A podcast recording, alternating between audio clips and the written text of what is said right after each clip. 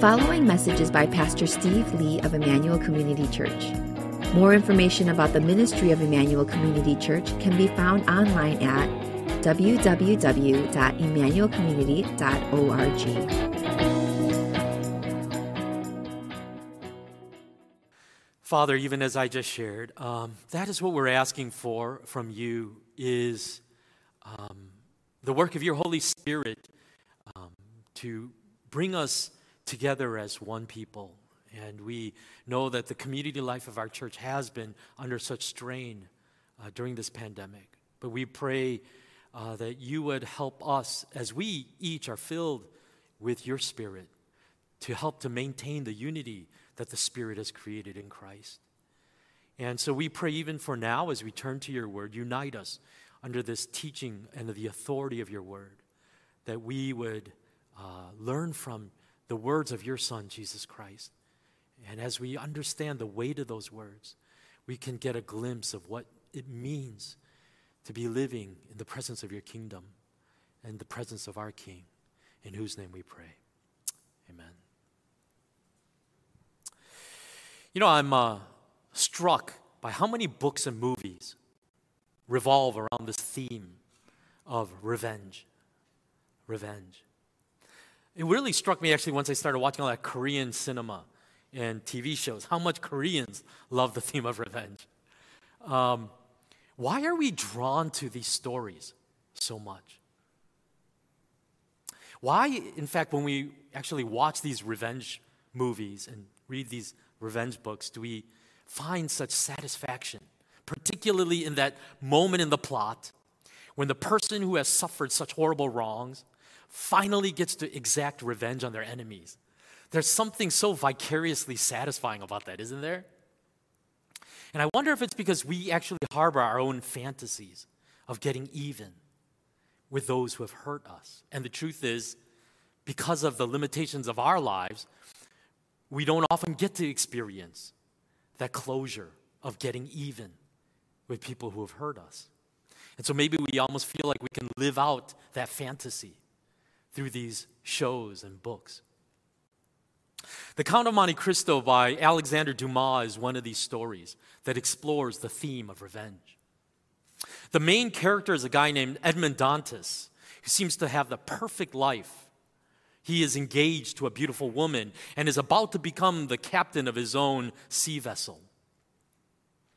But these three men who are in his life collude together out of their jealousy against him.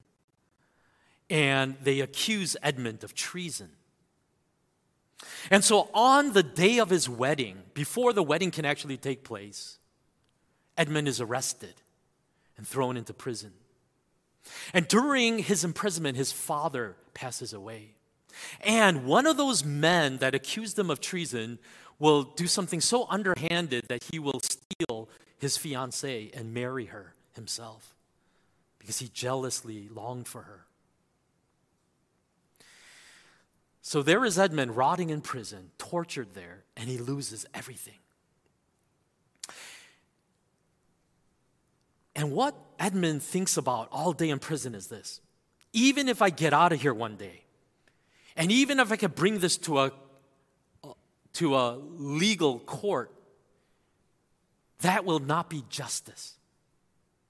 Because whatever punishment the legal system inflicts on these men cannot even come close to equaling the suffering that I've experienced because of what they've done to me. And so he comes to the conclusion that the only right thing to do to get real justice for him is to exact his own revenge on them. And while in prison, he meets this Italian priest who teaches him everything from philosophy to the arts to sciences and math. And then, shortly before his death, he tells Edmond where this massive treasure is hidden in this island called Monte Cristo. Not long after revealing that secret, the priest dies. And Edmund will use that occasion to escape the prison. And he goes and he follows the instruction of the priest and finds this great treasure that's been hidden. And he basically declares this is a gift of God. God is on my side, who has now enabled me through this resource to get revenge on my enemies. Ten years will go by after the discovery of this treasure. And Edmond now emerges in Rome with a new identity. And he declares himself to be the Count of Monte Cristo. He is now a powerful and learned nobleman with a huge estate. And he then begins a campaign of slowly and methodically destroying the lives of these three men who have sent him to prison.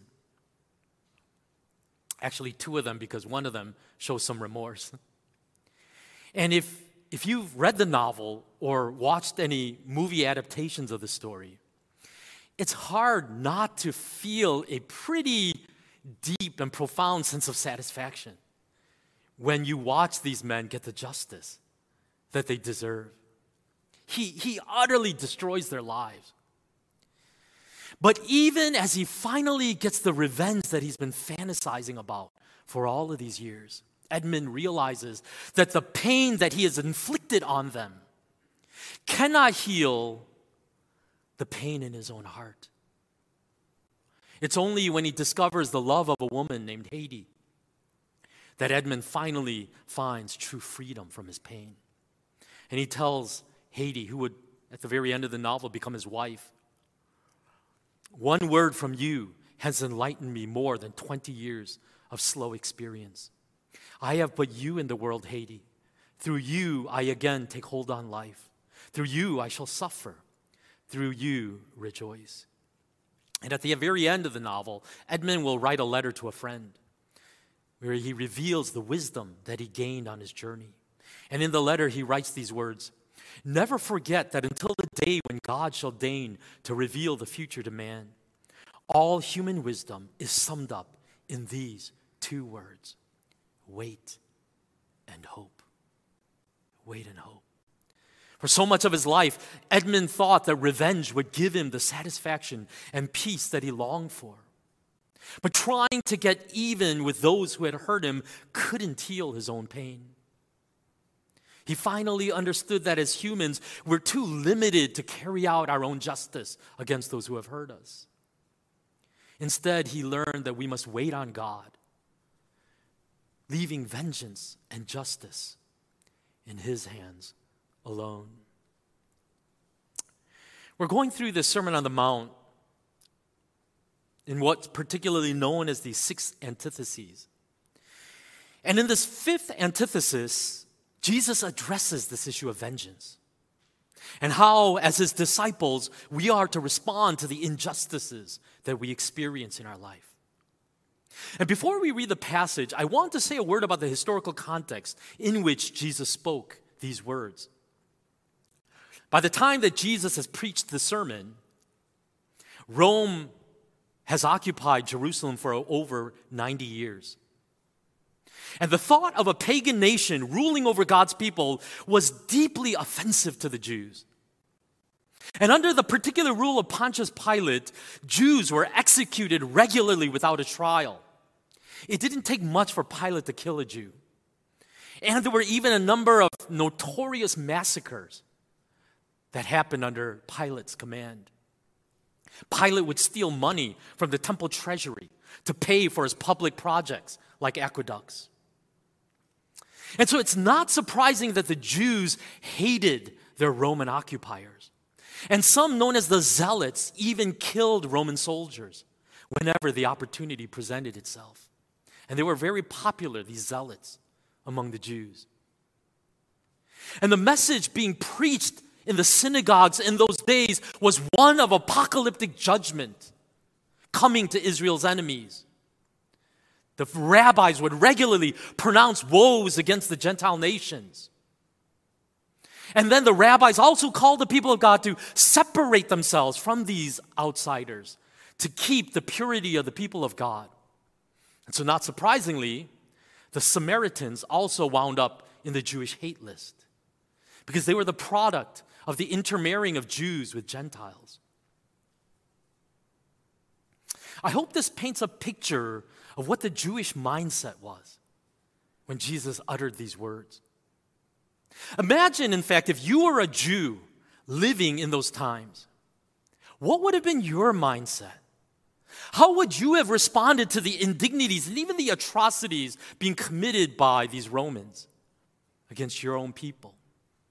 Imagine if America was taken over by a foreign Muslim nation and they began imprisoning and killing Christians right here in the homeland. How do you think the church in America would respond to that?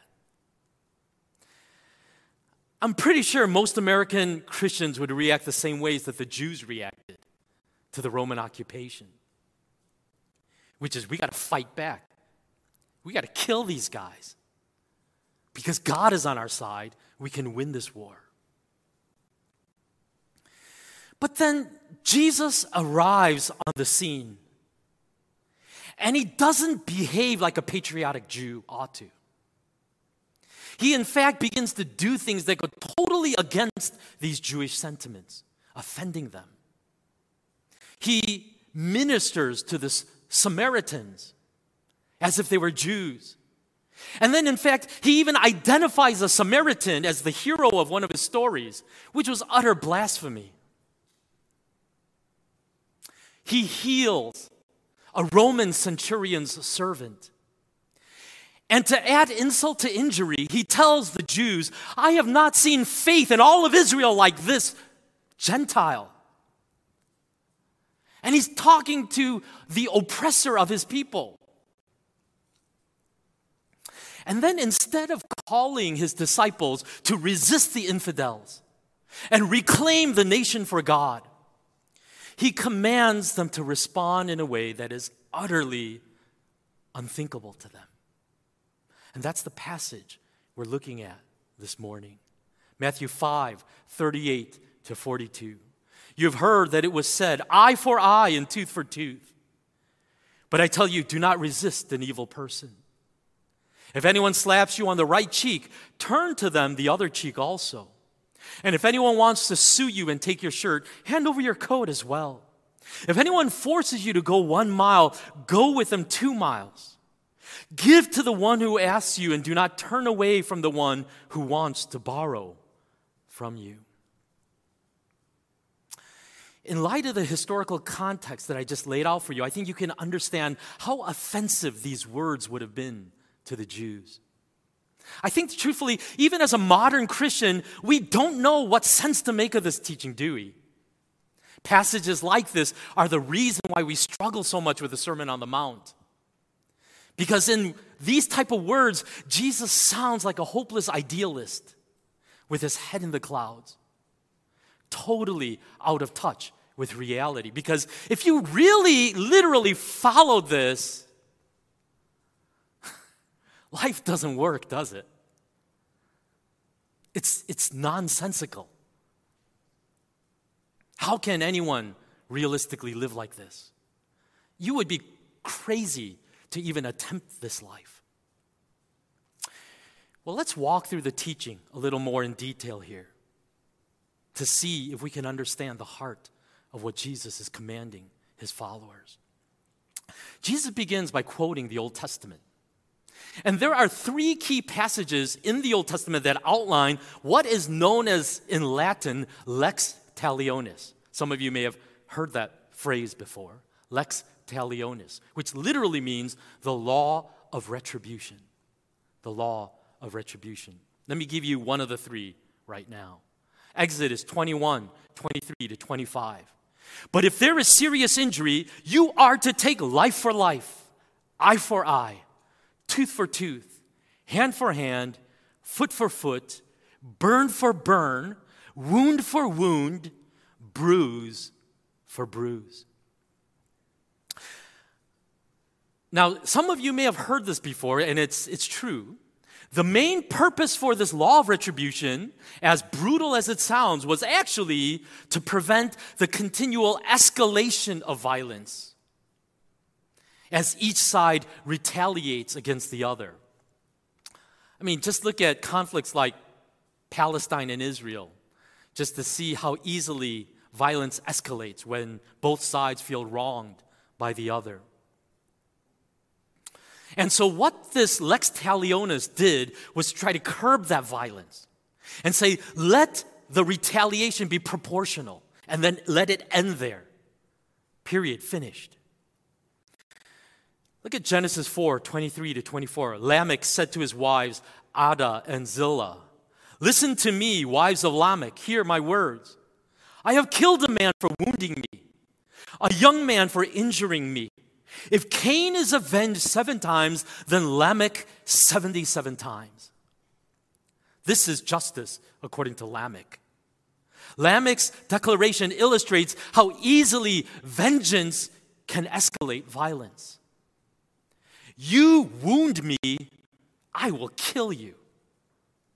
If anyone tries to hurt me, my revenge will be on a level that you can't even imagine. What I will do back to you in my anger. And so, this law of retribution was a way of containing that violence so that the punishment equals the crime.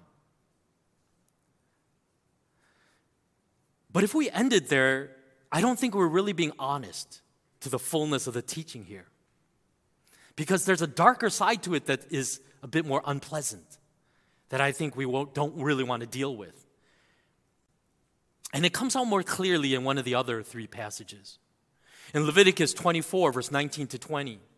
Anyone who injures their neighbor is to be injured in the same manner fracture for fracture, eye for eye, tooth for tooth.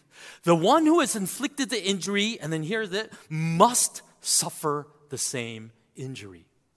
Did you catch that last part? I hope you did because it's highlighted in yellow text. okay, so if you missed it, then you're a little slow. Okay, what is this? Um, sorry, I, I didn't mean to. I don't know why I'm going off script so much this morning. All right. Did you hear that? The one who inflicted the injury must suffer the same injury. So the law of retribution is intended to curb the violence but it also, we can't dodge this, it demands retribution, it demands justice.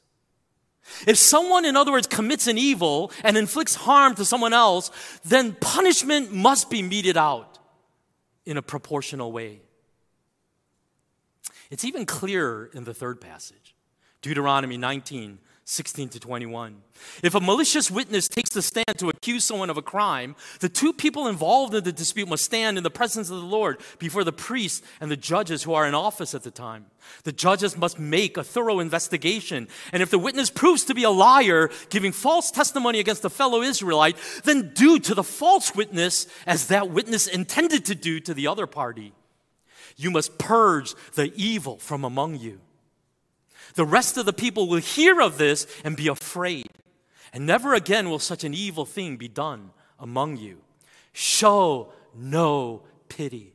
Life for life, eye for eye, tooth for tooth, hand for hand, foot for foot. Show no pity. Justice demands that those who are guilty get what they deserve.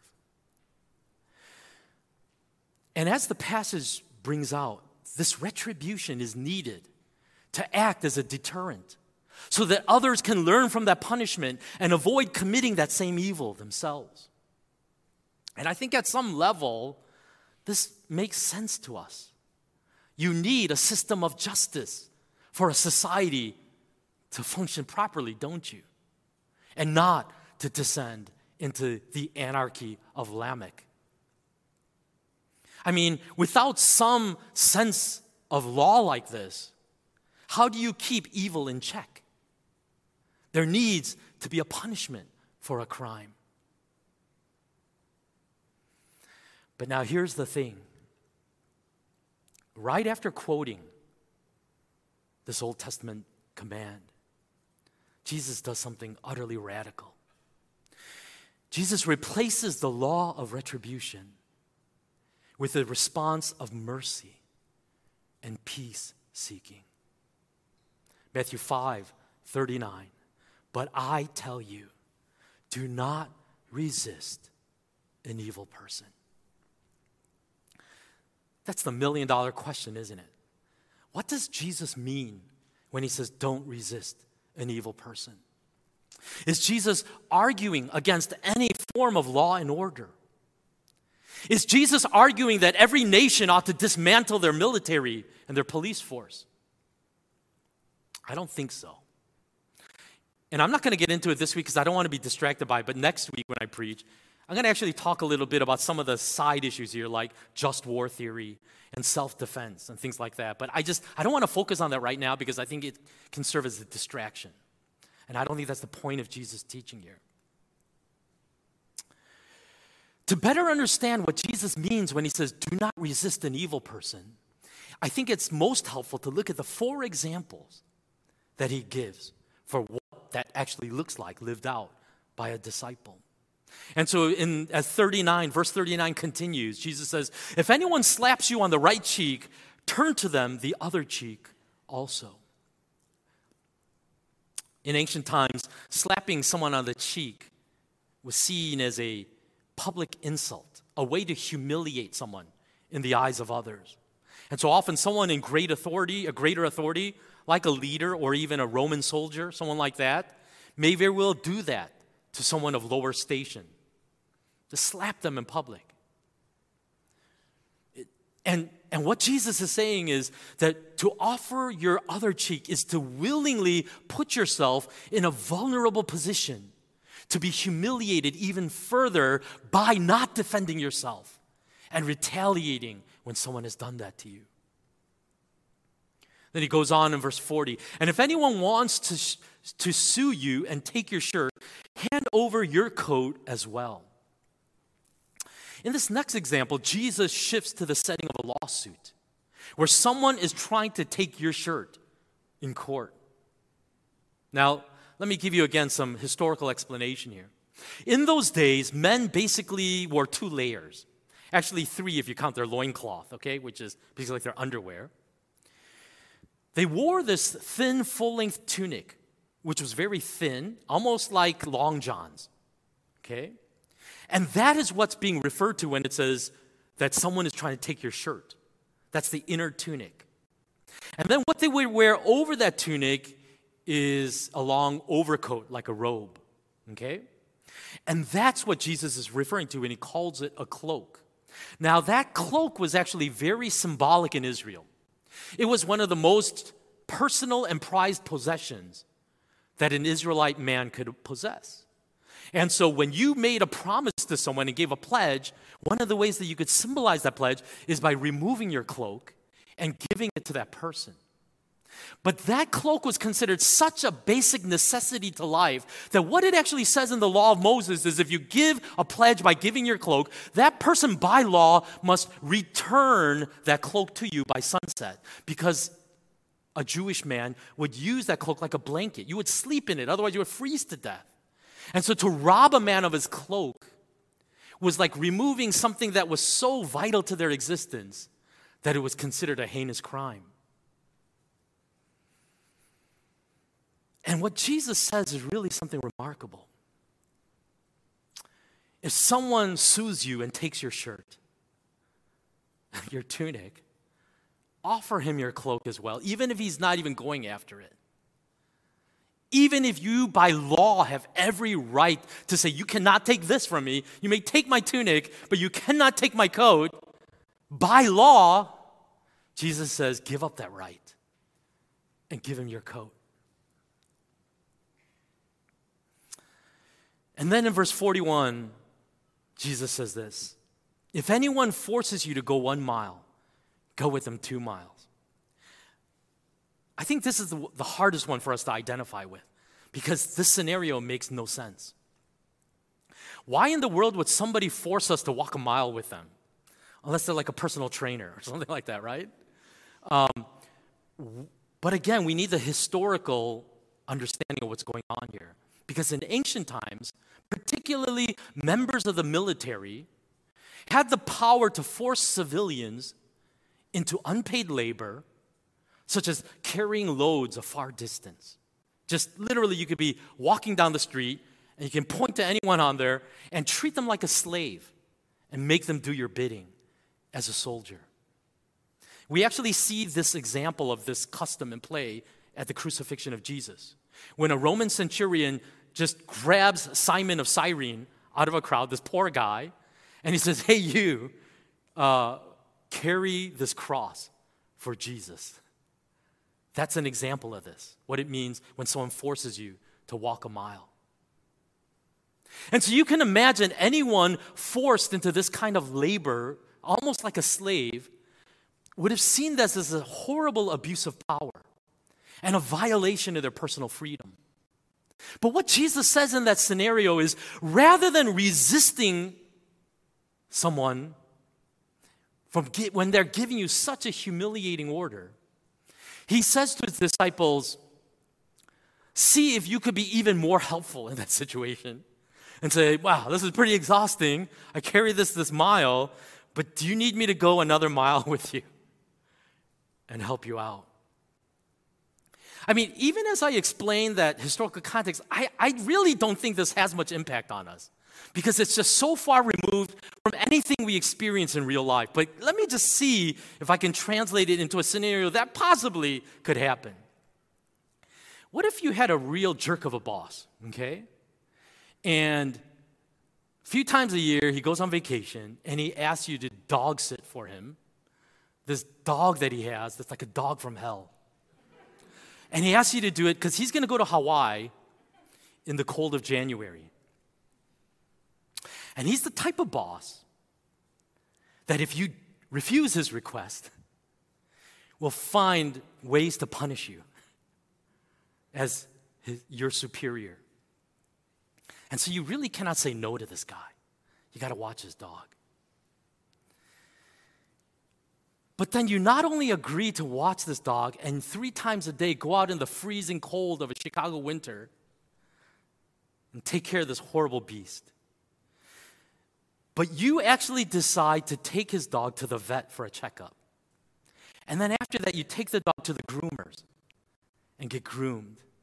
And you pay for this all out of your own pocket all without even being asked by your boss to do it. Now, can I ask this? Would any of you think of even doing this? I think most of you would say, No way. There's not a chance I would do that for my boss.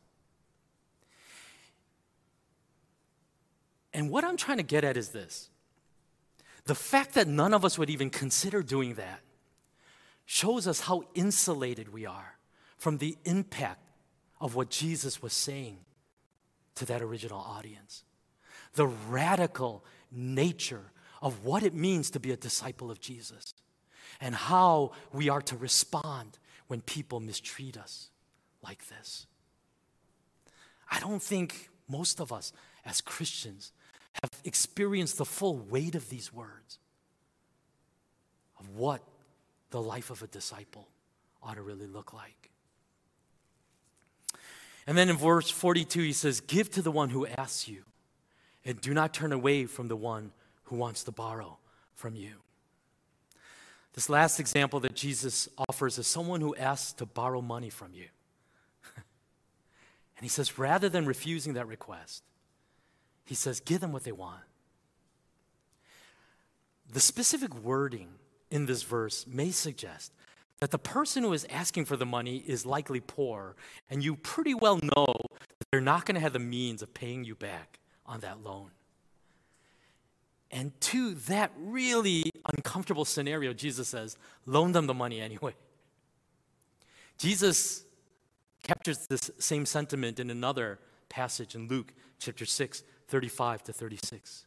But love your enemies, do good to them, lend to them without expecting to get anything back. Then your reward will be great, and you will be children of the Most High, because He is kind to the ungrateful and wicked. Be merciful, just as your Father is merciful.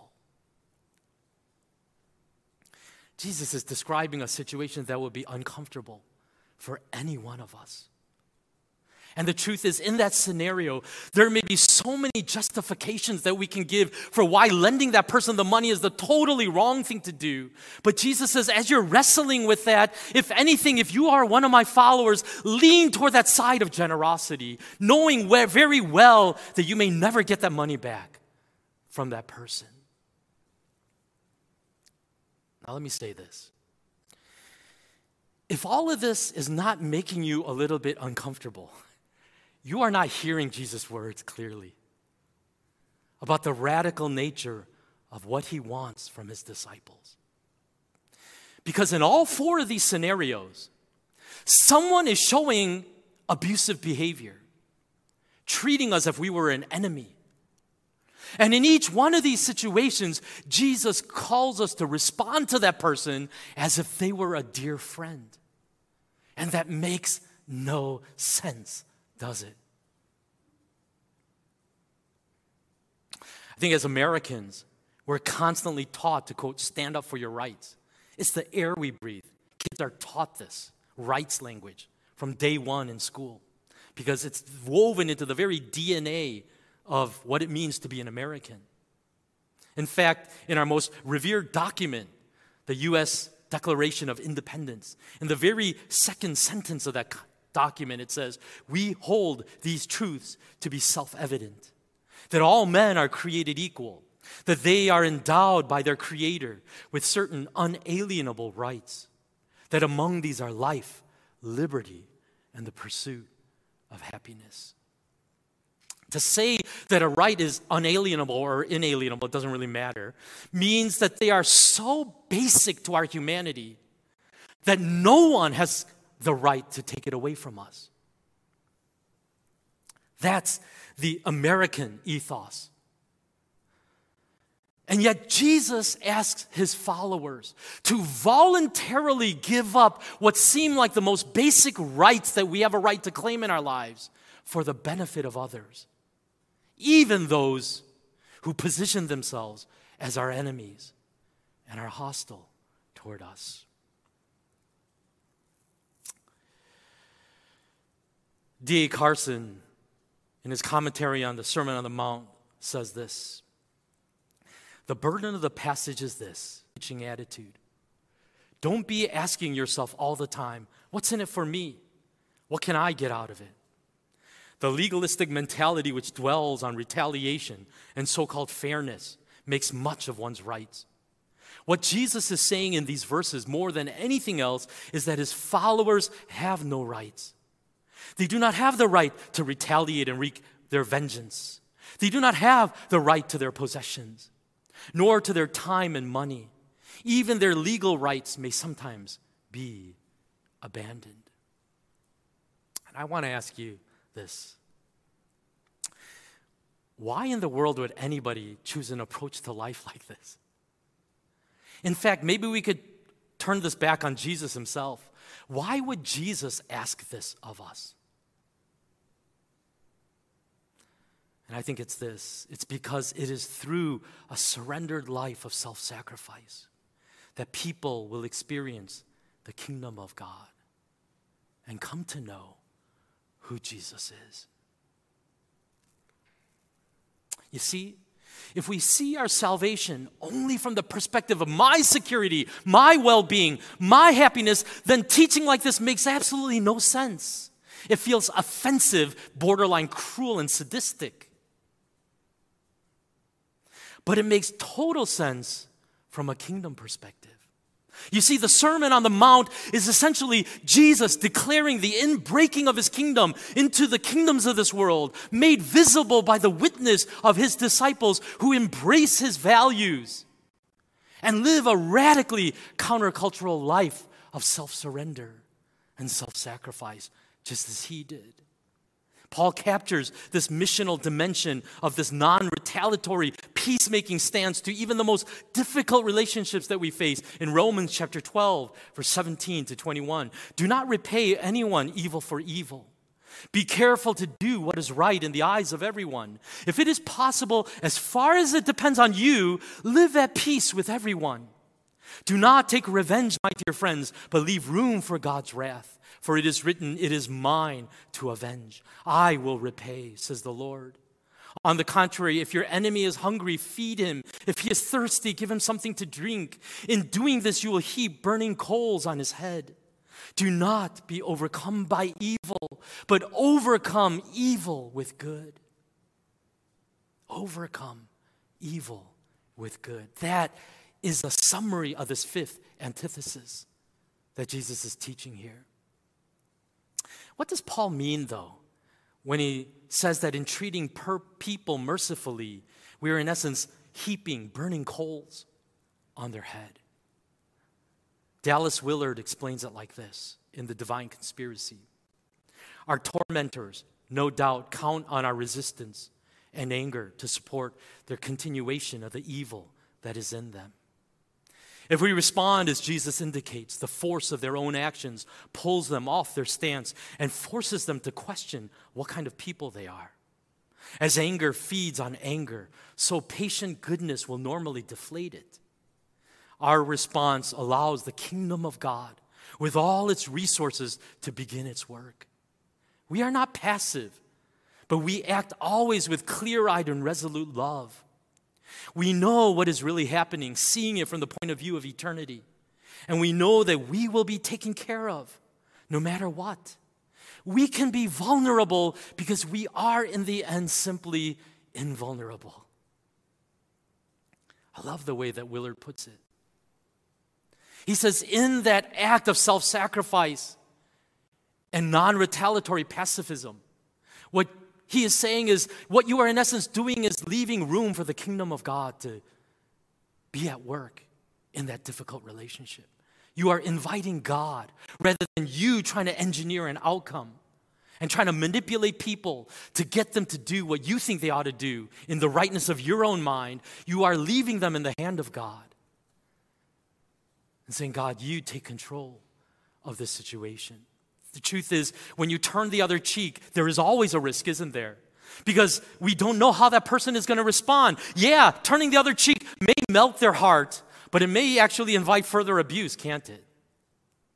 But what Paul is saying, what Willard is saying is, but we can let go of that because we're in God's hands. And so it's not as risky as you think it is because God cares for you and loves you. That's why I want to say that for the Christian, every fight is a fight of faith. Will or will we not believe the promises of God? If you've been at ICC any length of time, you've heard me say this over and over again. Every fight for a Christian is a fight for faith. Do I believe what Jesus is telling me? Do I believe that I am in his hands? And as a result of that, I don't always feel like I have to fight and claw my way to get my rights heard.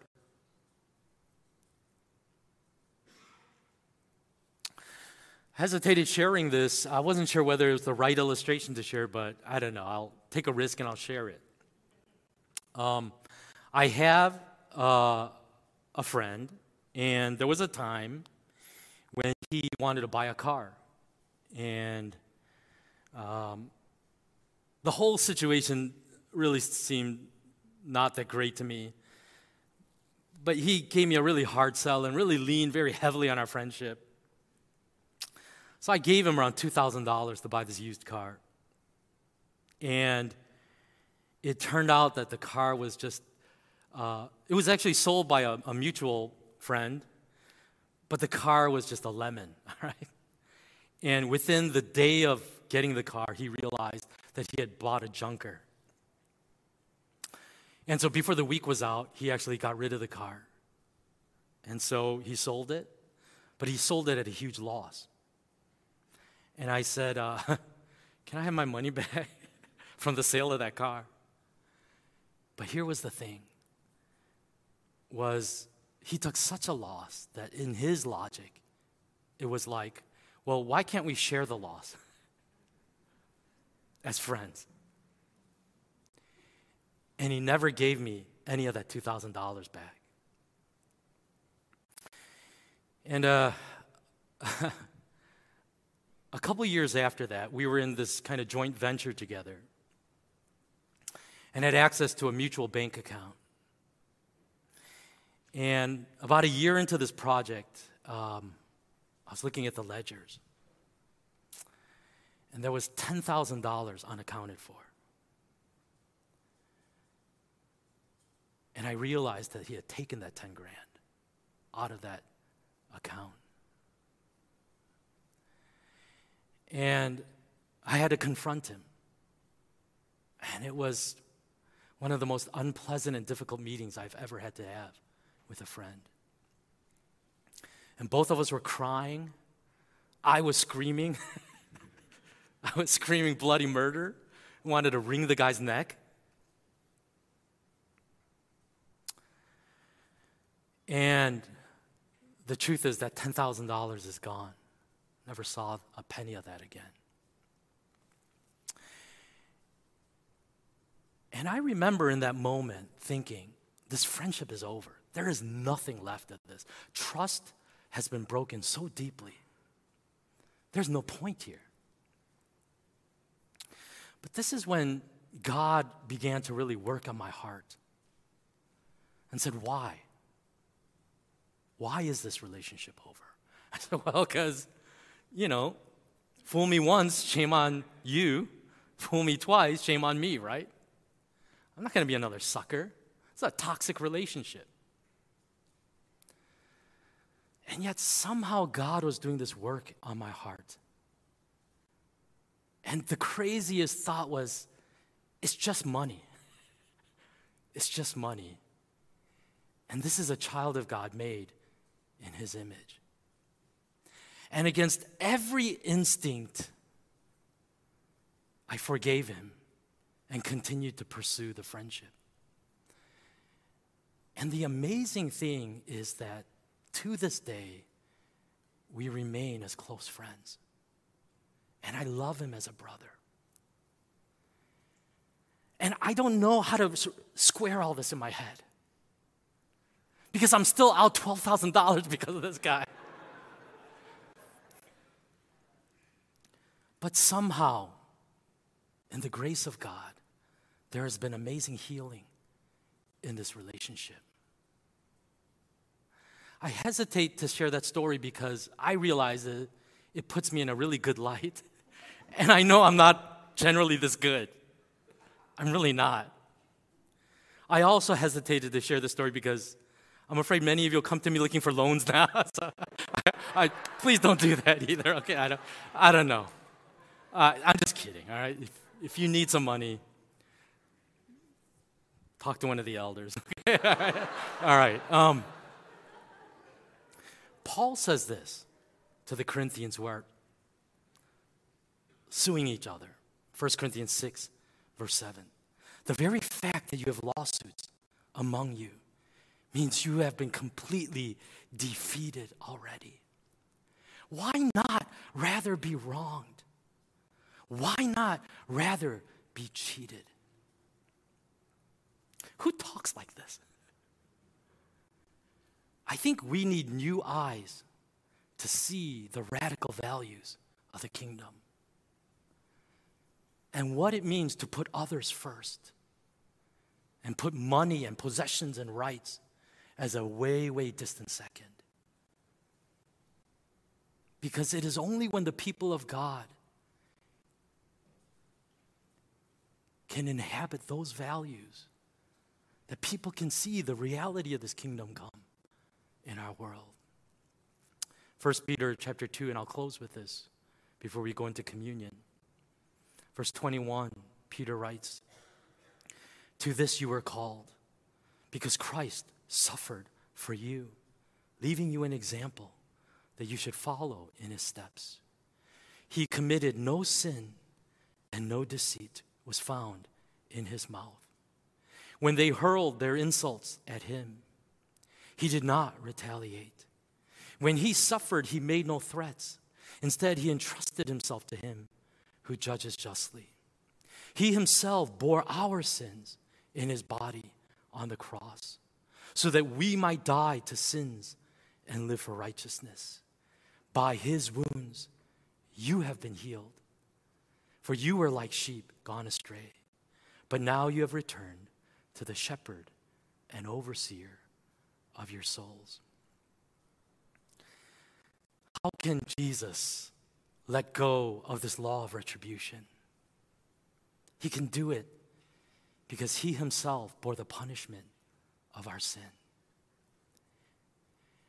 And if you are struggling to live this life of grace to those who are hurting you in life, I think what Jesus is saying is then you do not understand what I have done for you. Because while you were my enemy, while you hated me and ran from me and denied me, I gave my life for you. That is the only way we can live this impossible life, is when we understand what Christ has done for us. Let's pray.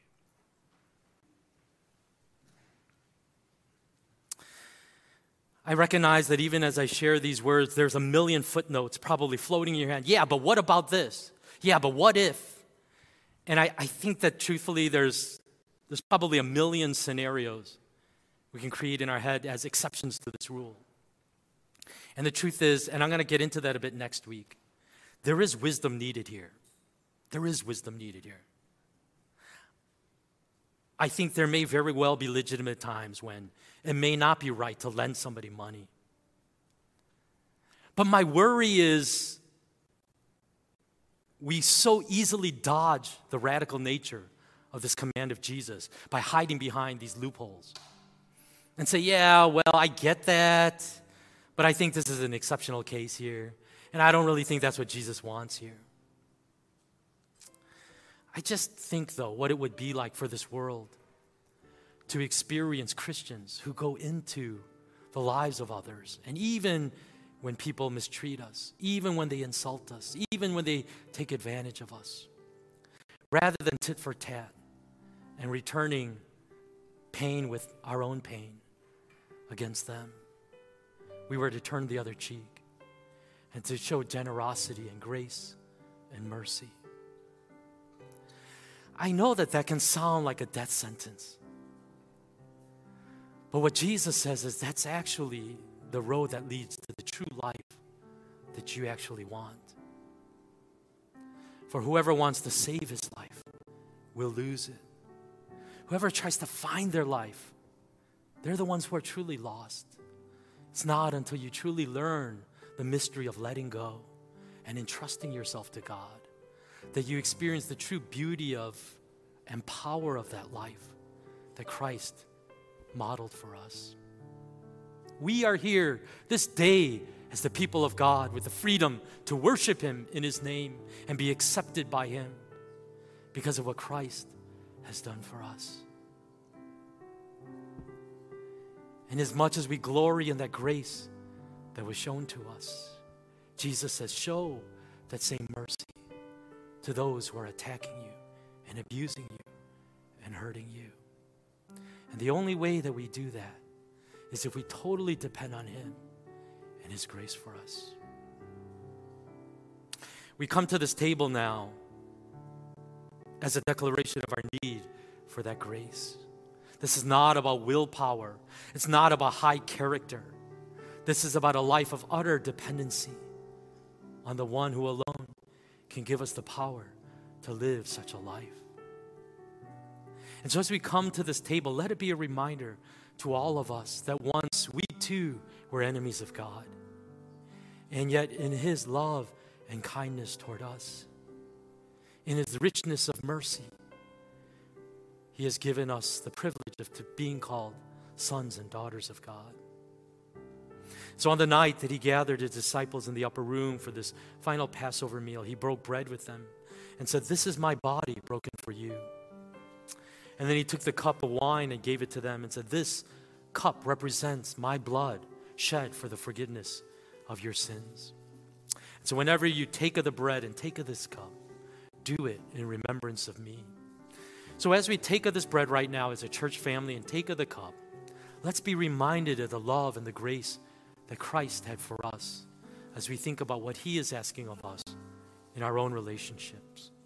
Let's take first from the bread and then take from the cup. And then you can just pause and just pray for a couple of minutes as the worship team will lead us in a time of closing prayer. And I will give a, a word of prayer uh, before they actually lead us in the closing praise.